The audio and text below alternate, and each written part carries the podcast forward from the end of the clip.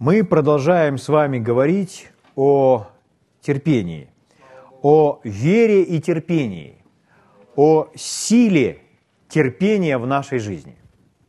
Давайте буквально 3-5 минут фундаментальные места Писания вспомним э, кое-что, что мы уже сказали, и двинемся дальше, чтобы сегодня увидеть очень важную истину, которая дополнит – наше понимание в этом вопросе.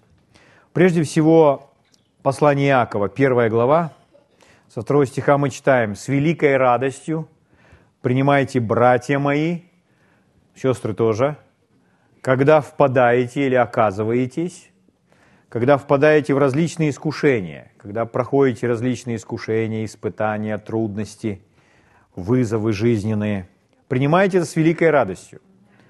Почему? Зная, что испытание вашей веры, зная, что это, эти трудности, это испытание вашей веры.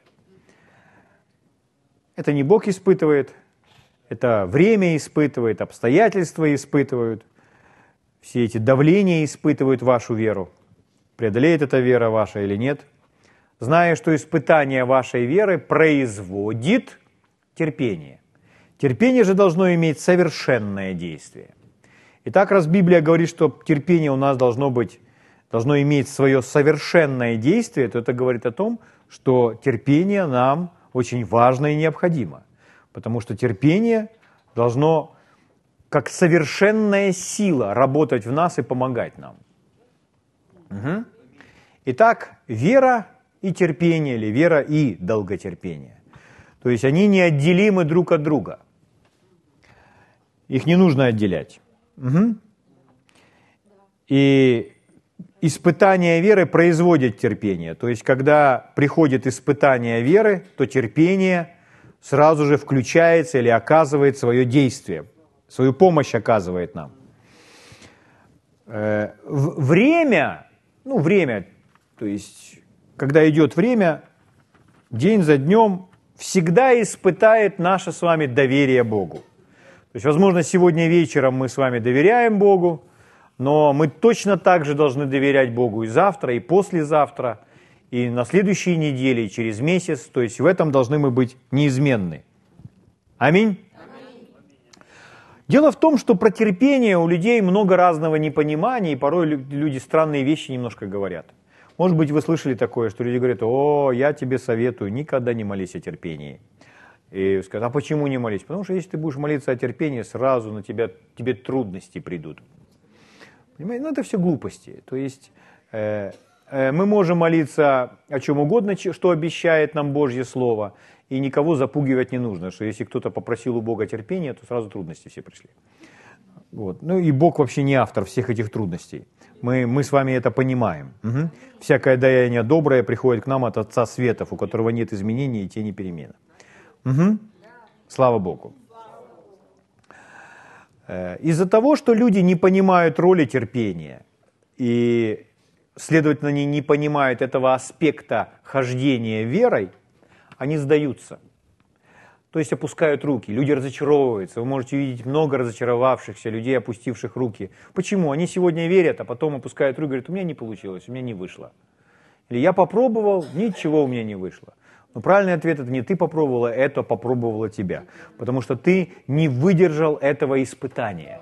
Угу. Эта проверка была веры, и нужно было ее выстоять, выдержать. И тогда была бы славная победа. Поэтому нам нужны все эти понимания, свет в этих вопросах, чтобы более эффективно ходить верой и иметь ответы на все свои молитвы и, стоя на каждом обетовании, получать результаты и ответы от Бога. Итак, терпение должно иметь совершенное действие. Подчеркиваю для вас еще раз слово «совершенное». Э, другое слово для терпения – это стойкость или выносливость. То есть, если вы хотите заменить слово терпение синонимами, то это стойкость, выносливость. То есть, если выносливы, вы, выно, вы, э, вы выносливо неизменны, то значит это терпение. Аминь? Слава Богу. И, и, и эта сила приходит к нам от Бога. Аллилуйя. Сейчас мы увидим с вами, как так, чтобы нам было легче терпеть. Сегодня Господь нам поможет больше Откройте вместе со мной послание к евреям. Давайте мы все-таки прочитаем это место Писания. Э, евреям 6 глава. Спасибо, Господь. Евреям 6 глава, начну с 11 стиха. «Желаем же, чтобы каждый из вас для совершенной уверенности в надежде оказывал такую же ревность до конца». Это описание терпения. Угу. «Дабы вы не обленились, но подражали тем, которые верою и долготерпением наследуют обетование. Подражали тем, которые верою и долготерпением наследуют обетование. Слава Богу. Давайте 13 стих. Бог, давая обетование Аврааму, как не мог никем высшим клясться, клялся самим собой. Написано, что Бог не мог. Чего не мог? Поклясться никем выше себя. Почему? Потому что никого выше нет. Ответ простой, правильно? Поэтому он и не мог. Э, дальше, 14 стих. «Говоря истинно, благословляя, благословлю тебя, и размножая, размножу тебя». Это слово благословения, которое Господь произнес на Авраама. То есть благословляя, благословлю, размножая, размножу. Благословение приносит размножение, умножение в нашей жизни. 15 стих. «Итак Авраам, долготерпев, получил обещанное». В этом стихе написано, что Авраам получил. Давайте три раза произнесем «получил». Получил, получил, получил. Что это значит? Авраам все-таки получил. Это радостная новость. Когда он получил? На следующий день? Нет. Через неделю? Нет. Через год? Нет. Авраам получил величайшее обетование. Он получил сына, в котором благословились все народы. Аминь. И он получил спустя 10, 20, 25 лет. И написано, как он получил? Долго терпев. Когда он доверял Богу и был в терпении. Слава Богу. Это важно знать, что порой, когда мы с вами ухватываемся за Божье обетование, за Божье Слово, или мы просим о чем-то у Бога, то порой это не придет в этот же вечер. И даже на следующий вечер не придет. Но это не значит, что мы этого не получим. Мы это получим, потому что нам обещает Божье Слово это. Мы говорили с вами, что Бог иначе видит время, и мы по молодости на время смотрим, э, когда мы молоды, мы на время тоже смотрим не так, как когда люди постарше. Поэтому это такой процесс роста и зрелости. То есть, когда человек, человеку 12, 13, 14 лет, ему говорят, ну, через год получишь то он скажет, о, через год. Но когда человеку 74 года, и ему говорят, еще год, то он говорит, хорошо. Для него год – это совсем другой отрезок. Он понимает, год – это так мало, он пролетит так быстро. Я бы хотел, чтобы это, я бы хотел еще насладиться пятью годами. Да, в ожидании там чего-то. Слава Богу. Вот. Но э, мы понимаем, из-за того, что э, наше доверие Богу растягивается на какой-либо промежуток времени, то здесь э, в силу вступает терпение. Терпение помогает нам оставаться неизменными, такими же доверяющими, уверенными в Боге, не миллиардов. И тогда это в нашей жизни проявляется. Если мы с вами так себя не ведем, то мы сами лишаем себя получения исполнения обетований в нашей жизни. Поэтому верою и долготерпением наследуем обетование. Авраам получил долготерпев. Слава Богу. Ну, вы не расстраивайтесь и не разочаровывайтесь. Какие-то э, обетования Божьи в, в нашей с вами жизни будут исполняться очень быстро и очень скоро. Но думать, что теперь ну, последнее время и так далее, и поэтому все должно происходить мгновенно, все равно не будут но некоторые вещи происходить мгновенно. И мы в этом смысле должны быть трезвыми, зрелыми. И если что-то не происходит мгновенно, это не повод для разочарования, а наоборот, с великой радостью принимайте, братья мои, когда впадаете в различные трудности, испытания и искушения, зная, что испытание вашей веры производит терпение, а терпение должно иметь совершенное действие. Угу. Поэтому не унывайте, но верьте и долготерпите, проявляйте терпение. Угу. Итак, переходим к следующей важной истине. Возвращаюсь с вами э, к 13 стиху. 13 стих. Бог, давая обетование Аврааму, как не мог никем клясться, клялся самим собой. Еще раз. Бог, давая обетование Аврааму. С чего начало, началась уверенность или вера Авраама, и с чего началось его доверие и неизменное стояние в вере? Можно так сказать? То есть непоколебимое стояние или настойчивость в том, что обетование исполнится. С чего это началось? Просто с решения Авраама, просто с желания Авраама иметь ребенка – нет. Если у вас есть только желание, у вас не получится, вам не, вы не сможете терпеть. Если у вас есть только лишь ваше решение, вы тоже не сможете терпеть долго для получения того, чего вы хотите. Потому что этому что-то предшествует. Библия учит нас. Павел пишет Тимофею, и он говорит, э, привожу на память, нелицемерную веру твою. У Тимофея вера была нелицемерная. Значит, если существует нелицемерная вера, то существует вера лицемерная. В другом переводе звучит как истинная. Еще в одном переводе звучит как подлинная. Если есть истинная вера, значит есть неистинная. Если есть подлинная вера, то есть неподлинная или подделка. Есть то, что люди называют верой, а на самом деле это верой не является. Угу. Поэтому Павел пишет, Коринфянам, испытывайте себя, верили вы. То есть это вера вообще или не вера? В другом переводе, является ли ваша вера подлинной? Угу. Поэтому человек может сам себя обманывать, что он верит, на самом деле это не вера. Поэтому он должен найти в священных писаний, что это вера. И мы с вами знаем, откуда приходит вера. Вера приходит одним способом. Человеку нужно услышать. Человеку нужно услышать Божье Слово. Вера словам человека, другого просто человека, приходит слышание слов человека. Но чтобы поверить кому-то или на чем-то основываться, нужно от него что-то услышать. Угу. То есть вы не говорите мне, я верю, что ты завтра придешь ко мне на ужин в 7 часов. Да, я не знал об этом. То есть, чтобы я пришел к вам на ужин, то, по крайней мере, мы об этом должны поговорить. Я сказал, знаете, я обещаю, хорошо, мы договорились, я приду к вам на 7 часов. Что вы делаете? Вы верите мне, вы услышали мое обещание, и вы меня ожидаете, готовите кушать. Вот сейчас он придет на 7 часов. Обычно он не опаздывает. Если опоздает, то чуть-чуть. Но вы ждете. Аминь. С Богом точно так же. То есть, если мы с вами слышим от Бога Слово, у нас есть вера. У нас есть вера в то, что сказал Бог.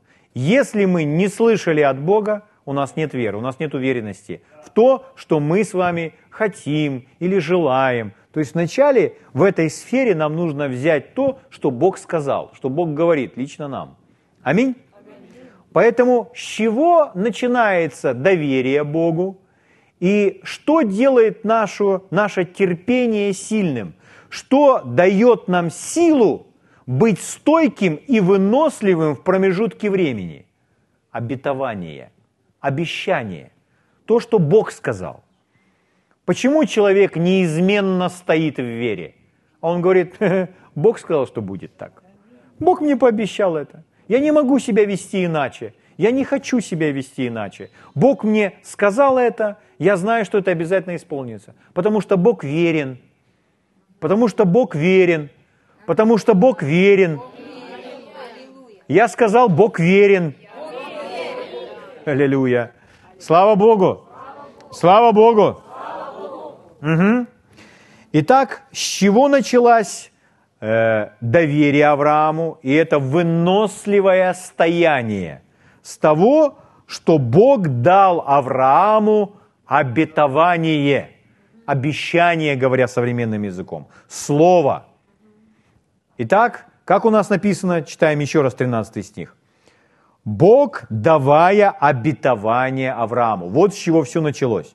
14 стих. Говоря. То же самое. Бог говорил. К Аврааму пришло слово от Господа. Говоря истинно, благословляя, благословлю тебя. И размножая, размножу тебя. И так Авраам, долготерпев, получил обещанное. Откуда у Авраама взялось долготерпение? Оно взялось после того, как Бог ему сказал – когда Бог дал ему свое обетование. Вот откуда пришла уверенность и сила непоколебимо стоять. От слышания слова от Господа. Угу. Итак, можете сразу же сделать вывод. Вы не можете стоять на чем-то, что Бог вам не говорил. И вы не будете иметь твердости, выносливости, стойкости – стоять на какой-то уверенности, если у вас нет Его Слова, если вам Бог этого не говорил. Поэтому мы с вами должны для себя определить, когда терпение не является выражением веры. То есть, когда человек терпит, а это не то терпение, которому нас учит Библия, о котором мы с вами читаем здесь в жизни Авраама или там у Иакова – когда терпение, когда эта выносливость и стойкость не является выражением веры? Когда мы не получили слова или у нас нет Божьего обетования. Потому что нашей стойкости, нашей уверенной стойкости предшествует получение слова от Господа. Угу. Слава Богу! А если нету конкретного слова, то человек будет колебаться, и он даже не будет знать, откуда черпать эти силы. Почему? Потому что он просто решил, или он просто очень хочет, он заставил себя. Но основание, твердость и сила для нашего терпения приходит от сказанного Слова Божьего. Угу. Аллилуйя! Потому что мы с вами стоим, опираясь на Его Слово. Угу. А Бог и Божье Слово, они нас не подводят. Они не могут нас подвести. Поэтому если человек говорит, я стоял, стоял, стоял, ничего не получилось, подождите, у тебя было обетование? То есть, если не, если не вышло, если ничего не получилось, просто человек хотел, а у него даже слова от Господа не было, он не нашел мест Писания, за которое он может ухватиться, он не имел никакого свидетельства внутри, чтобы иметь уверенность во что-то конкретное – и он просто стоит, и потом говорит, я, я так хотел, я просил это у Господа, и Господь меня подвел. Господь вас не подвел. Бог не подводит, и слово не подводит. У вас просто не было слова. Потому что вначале предшествует получение слова, получение обетования. Аминь. Слава Богу. То есть наша э, уверенная, выносливая, стояние в вере не начинается с самого стояния. Что мы просто решили, я стою, все, я буду стоять в вере. Это не начинается с этого стояния, что вы встали. Это начинается с чего? Прежде получил обетование, прежде слышит Слово. Слава Богу! То есть все начинается с того, что Бог сказал – Повернитесь своему соседу и скажите, все начинается с того, что Бог сказал. Аллилуйя. Откройте вместе со мной, э, пожалуйста, послание, не послание, а пророка. Пророка Иезекииля.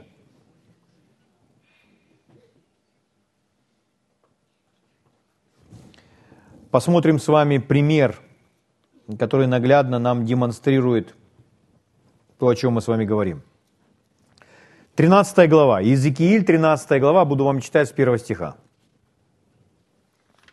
Нашли? Иезекииль, 13 глава, с первого стиха. «Было ко мне слово Господне». Ну, в данном случае к Иезекиилю. Он пророк. У-у-у! «Сын человеческий, из реки пророчества на пророков Израилевых. То есть это слово Божье через пророка к другим пророкам. Что он говорит?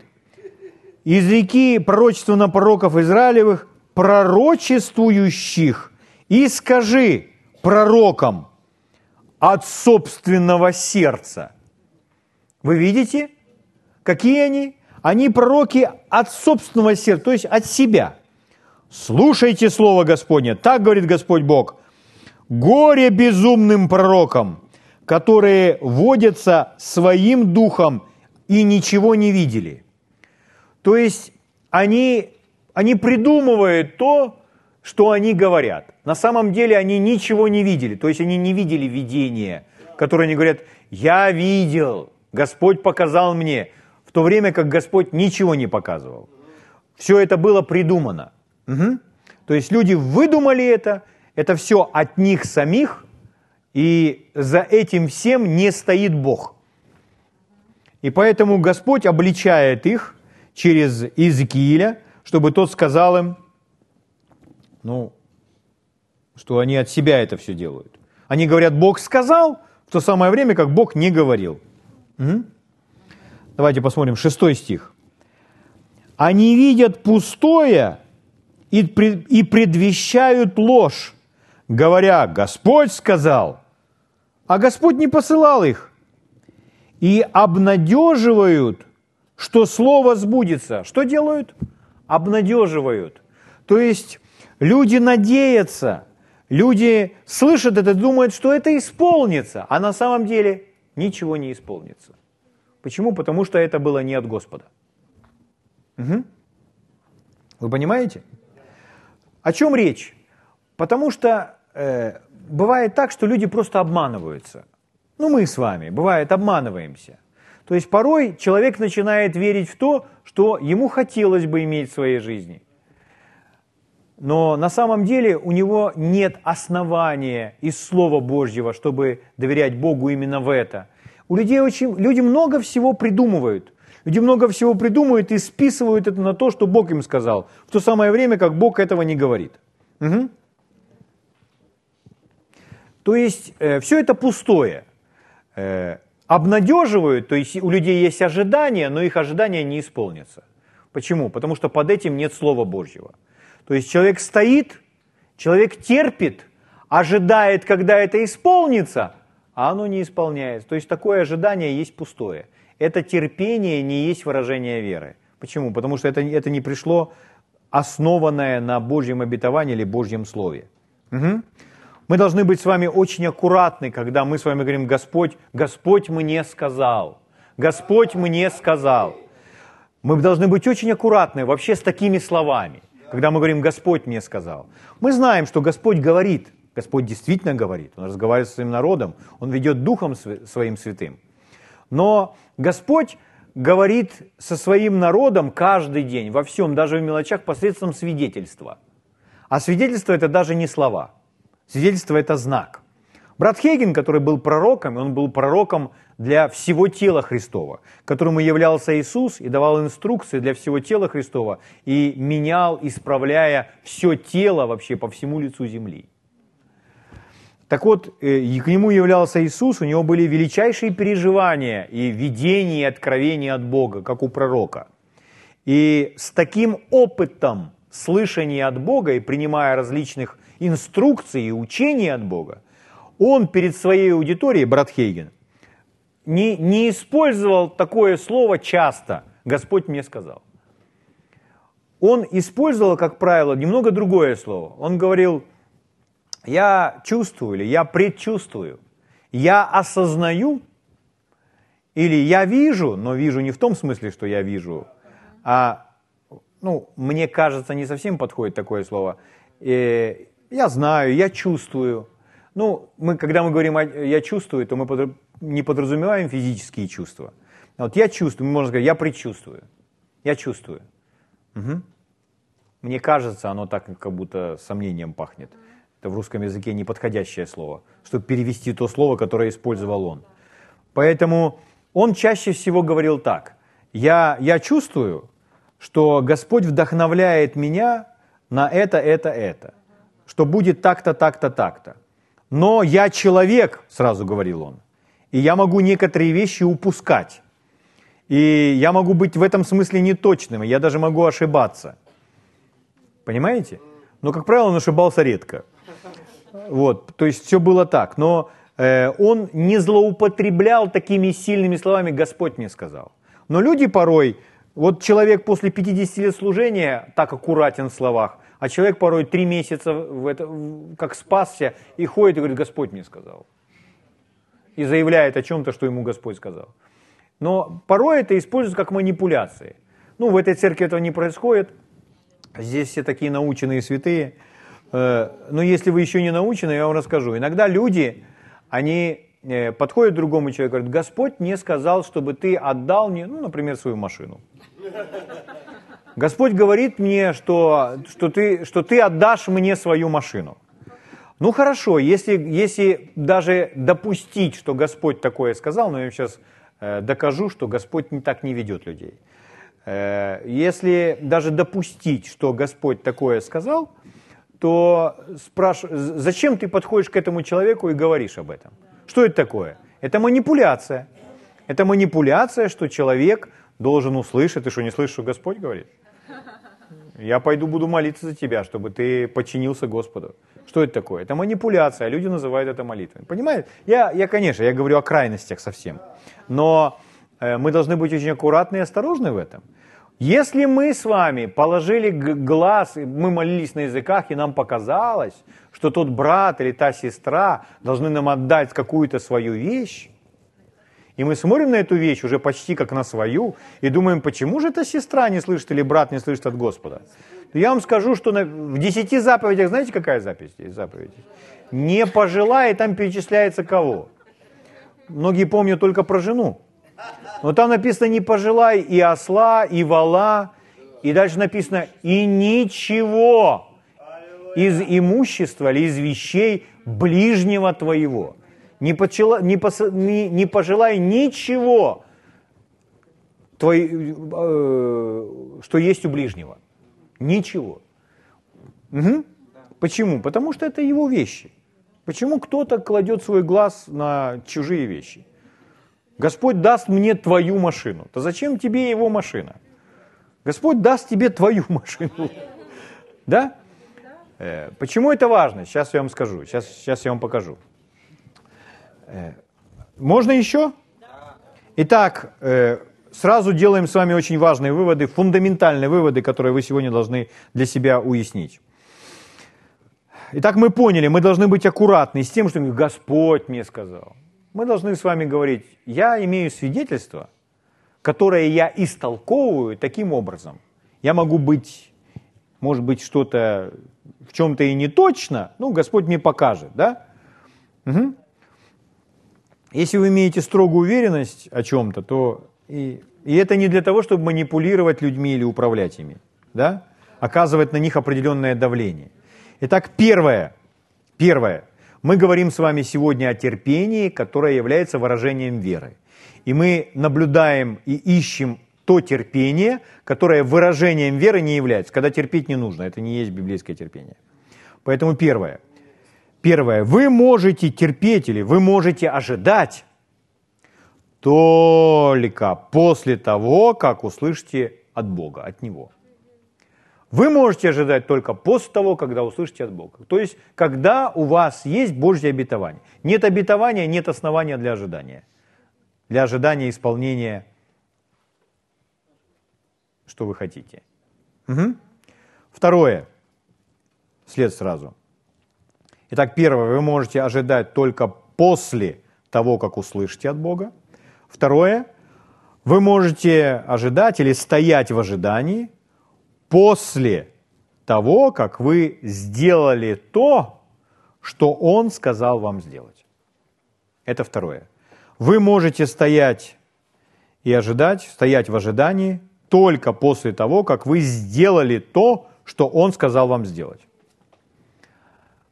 Чтобы закрепить эту последнюю фразу еще местом Писания, то почему это важно?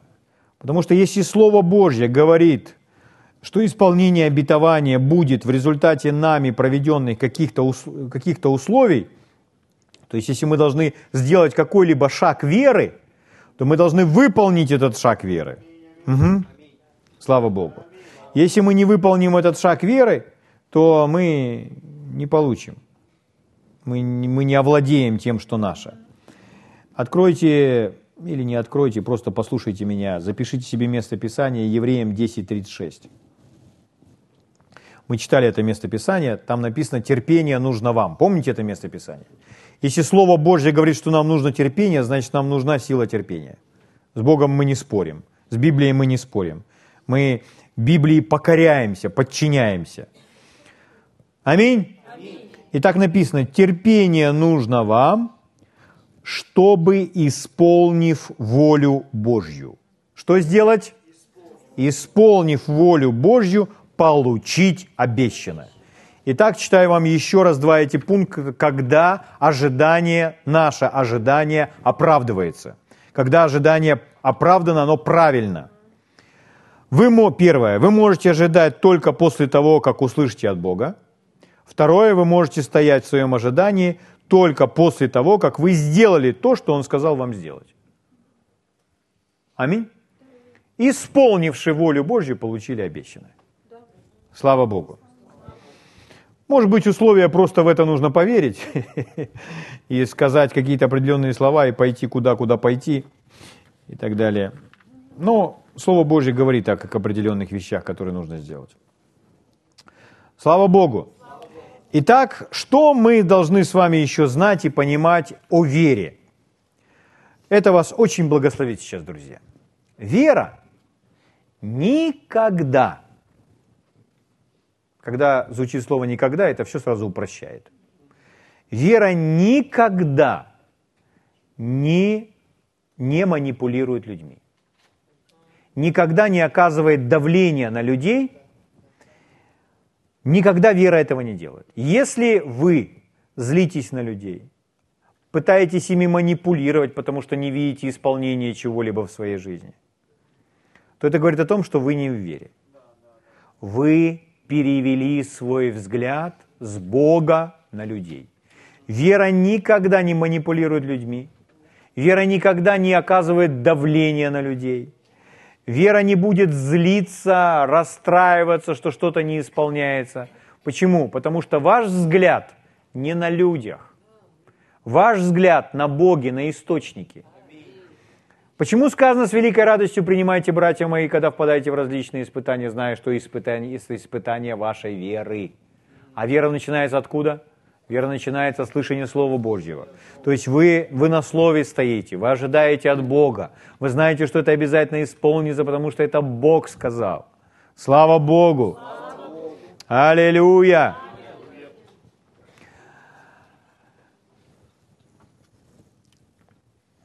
Поэтому вы не будете говорить, о, Господь мне сказал, что ты должен мне отдать свою машину, что ты мне скоро отдашь свою машину, или там отдашь мне, э, что еще, свой телефон. И ты перепишешь на меня свою квартиру.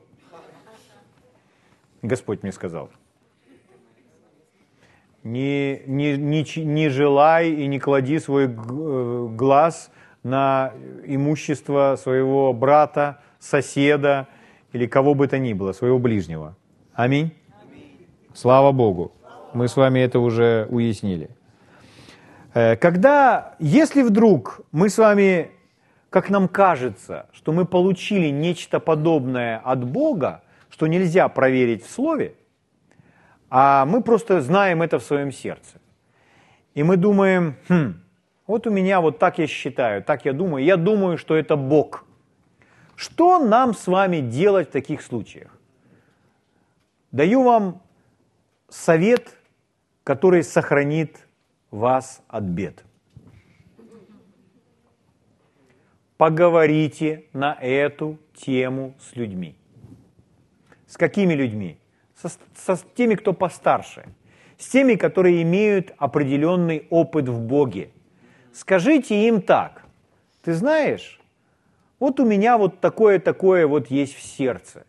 Что ты думаешь по этому поводу? Поговорите с одним и с другим. услышьте, что другие люди могут думать по этому поводу. Пускай они натолкнут вас на определенные мысли в этой сфере, а может быть они покажут вам места Писания. Потому что порой люди слышали от Бога, что э, вот та женщина должна стать его женой. И вроде бы все красиво и все хорошо звучит. Но проблема только в том, что она уже жена другого мужа, а у него есть своя жена. И каким образом в молитве можно было это получить? Угу. Так вот, разговаривая с кем-то, ты знаешь, а вот мне кажется, что Господь вкладывает в мое сердце вот ту сестру, что она моя жена. И какой-то человек постарше скажет, слушай, друг, у тебя уже своя жена есть, зачем тебе другая? И что Писание говорит? Он покажет место Писания. Потому что порой люди запутываются, и они, они думают, что Бог ведет их каким-то образом специфическим в разрез с Божьим Словом. Да никогда Дух Святой не ведет в разрез с Божьим Словом. Потому что Он и есть автор этого слова. И Он не будет противоречить сам себе. Поэтому Библия, записанное Божье Слово, это величайшее сокровище, что у нас есть письмо, и мы можем там найти Божьи слова. Слава Богу! Аллилуйя! Спасибо, Отец. Угу. Давайте мы откроем, э, мы читали с вами Исаю как-то. Давайте откроем с вами Исаия 40 глава. Когда мы говорили о молитве, мы говорили, что такое служить Господу. И у нас был такой пункт, что служить Господу, мы говорили, это молиться, это прославлять, это поклоняться Богу. И у нас был такой пункт, что служить Господу – это ожидать пред Его лицом. Помните? Вот давайте опять откроем это место Писания. Это Исаия, 40 глава, глава 40,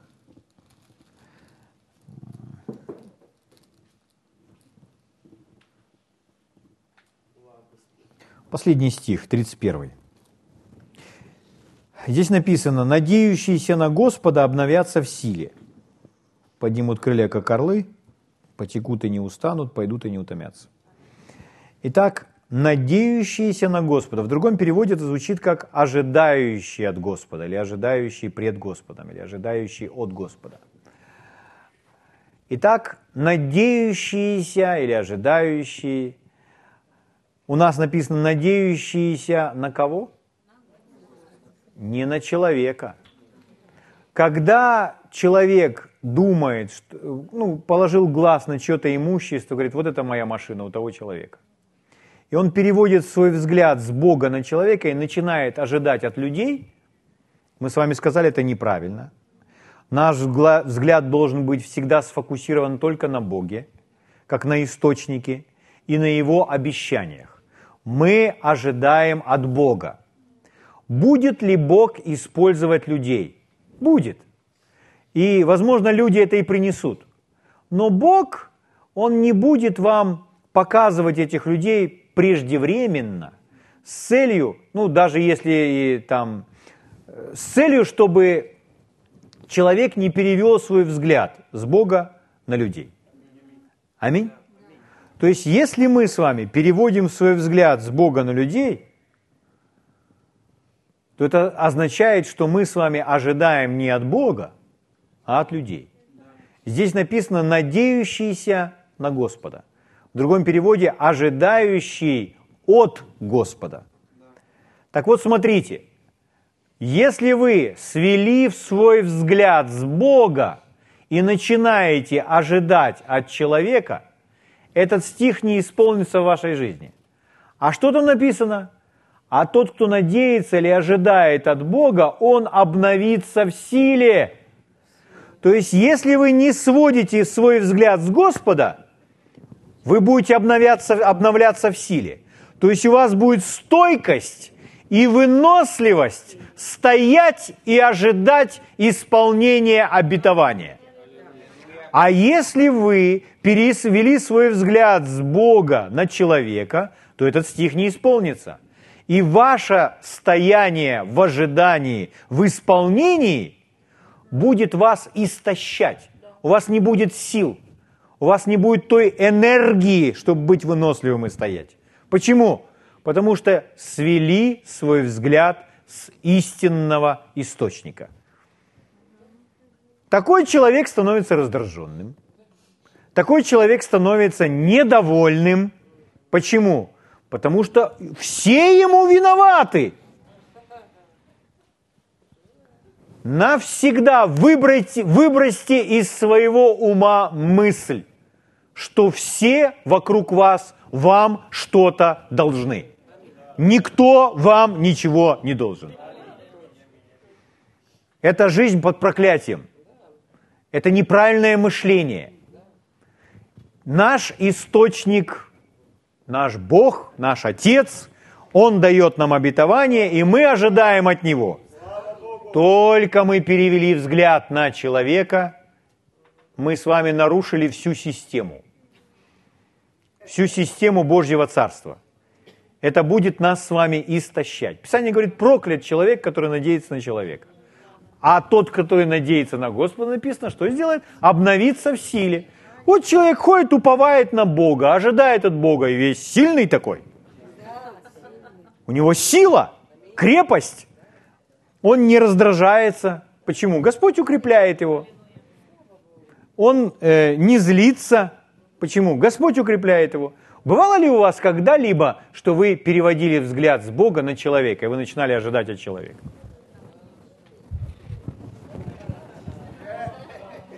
Я знаю это состояние. Начал ожидать от мамы, от папы, от жены, от, от детей, от братьев, сестер, от кого угодно. Но это истощает. Угу. Хотите быть всегда довольным? Полагайтесь на истинный источник. Слава Богу! Давайте откроем послание к Галатам, 6 глава. Я уже заканчиваю.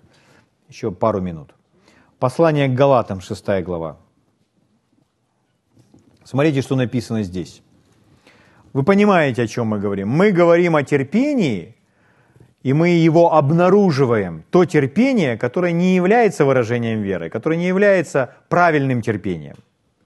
Угу. Правильное терпение, оно основывается на Божьем Слове, когда мы делаем то, что Бог нам сказал сделать. Аминь. Слава Богу.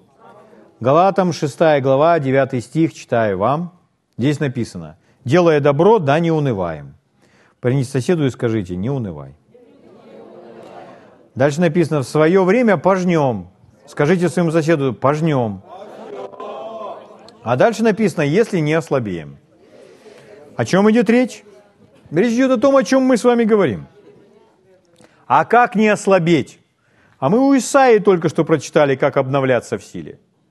Это значит ожидать от кого? А чтобы ожидать от Бога, вначале в нашу жизнь должно прийти Его Слово, обетование. Аминь. Слава Богу! и мы будем с вами обновляться в силе, потому что мы сфокусированы на нем. Если вы вдруг начинаете думать о человеке или еще ком-то, и начинаете, они должны мне, вот они должны были это сделать, знаете, это от врага, это давление врага. Вы слышите? Которое истощает вас. Скажите, пожалуйста, вместе со мной вслух. Люди не являются моей проблемой. Давайте так скажем. Люди вокруг меня не являются моей проблемой. Аминь. Люди не являются моим источником. Чего угодно. Чего угодно. Да? Дальше. Я не ищу кого-то, кто будет продвигать меня, помочь мне подняться. В, нашем, нашей, в нашей, э, наших сферах это называется блат. Давайте скажем это еще раз. Сейчас мы блат растопчем. Я не ищу кого-то, кто продвинет меня. Я не ищу кого-то, кто восполнит мои нужды, кто исполнит мои желания. Мои глаза только на Господа. Мои ожидания только от Господа. Он мой источник. Вечный источник. Мой Бог. Аллилуйя.